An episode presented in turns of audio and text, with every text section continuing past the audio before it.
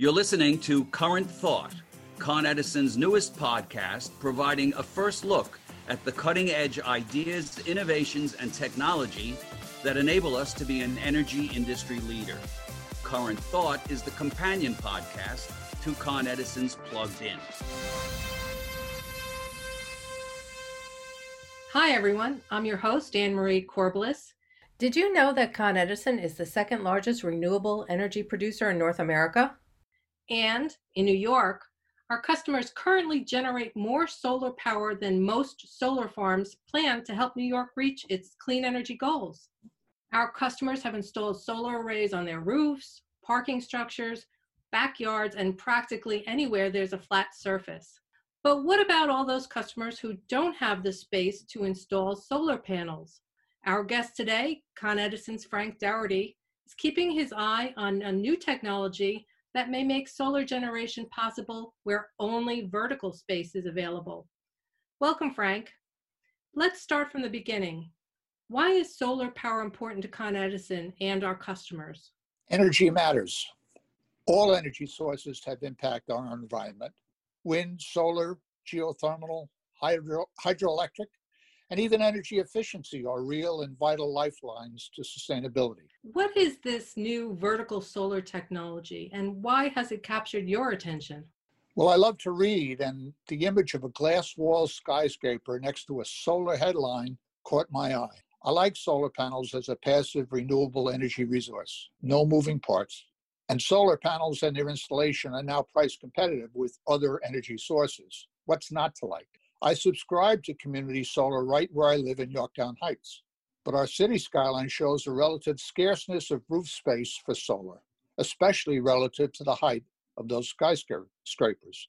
I've long wished for a system that could be part of the outer skin of buildings. It would be a fantastic fit for New York and for Con Edison. Frank, how does this technology work?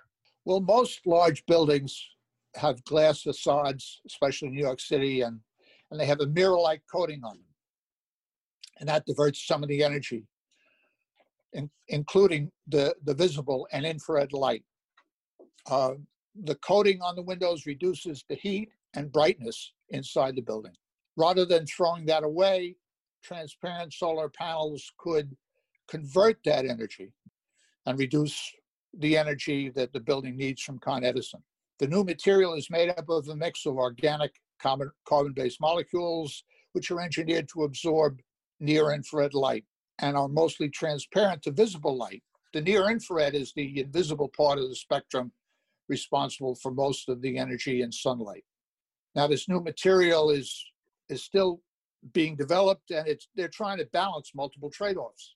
They've got to get they got to absorb that portion of the spectrum that's uh, they don't want in the buildings. Uh, it's got to produce useful voltage and current so that it can be used in the building.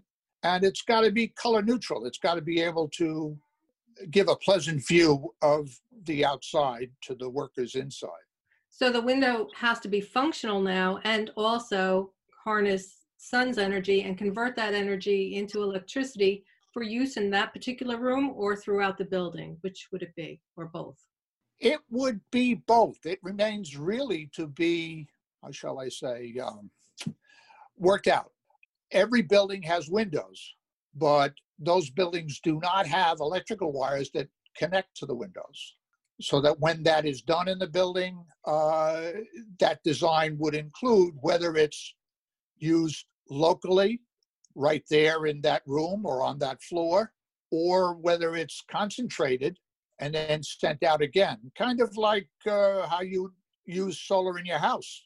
A house might have 30, 40, 50 solar panels on the roof, and you don't wire all those panels individually to each appliance in the house.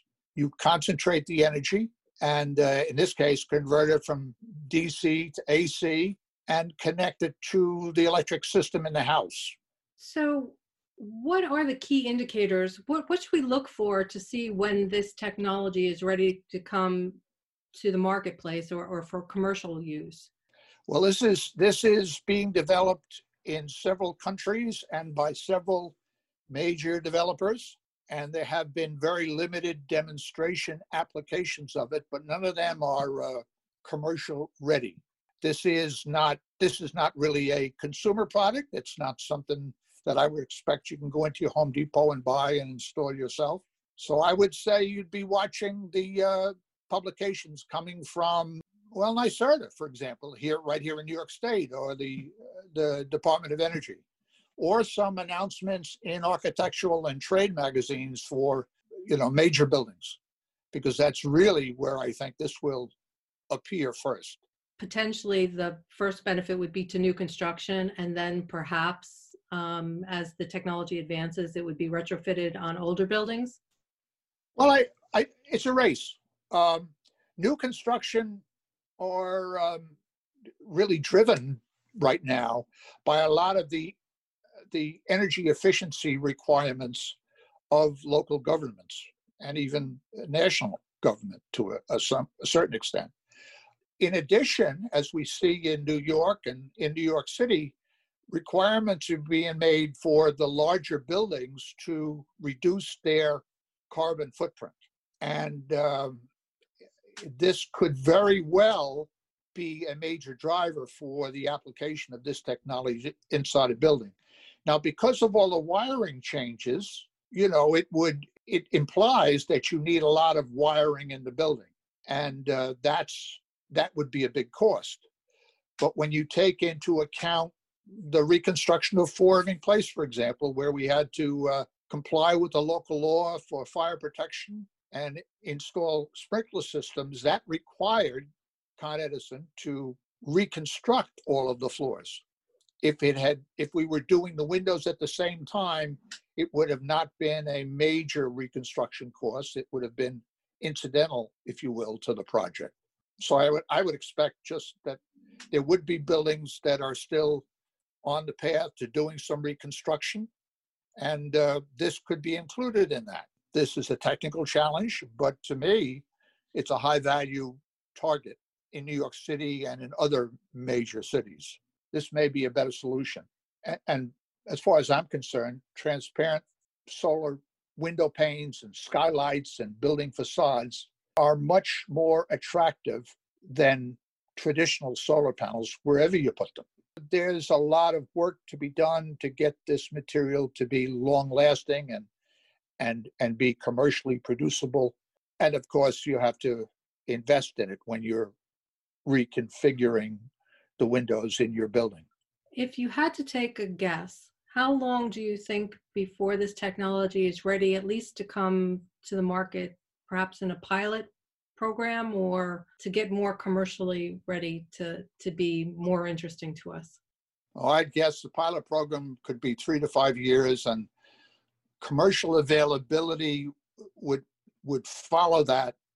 It's with with supporting funding from the federal government, and I think that would be justifiable because this is one of the few ways major cities would be able to get a leg up towards mandates at, at the federal level and at the state level.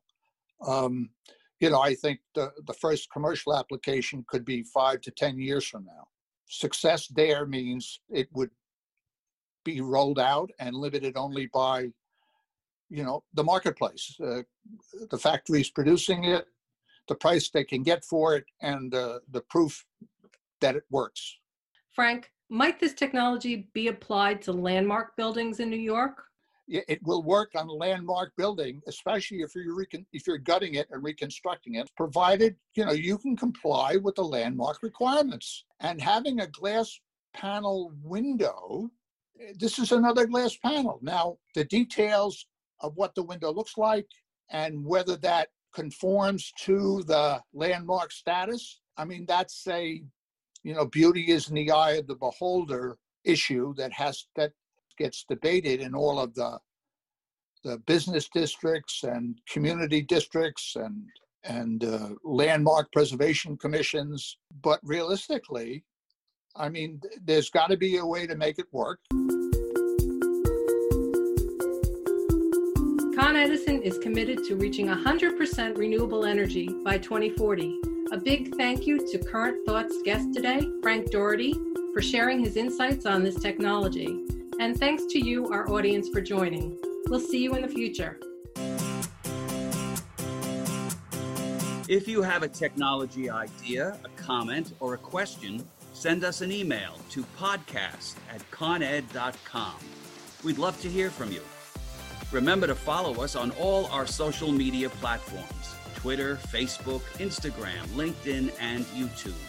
Our handle is at ConEdison. Make sure to use our hashtag, hashtag current thought.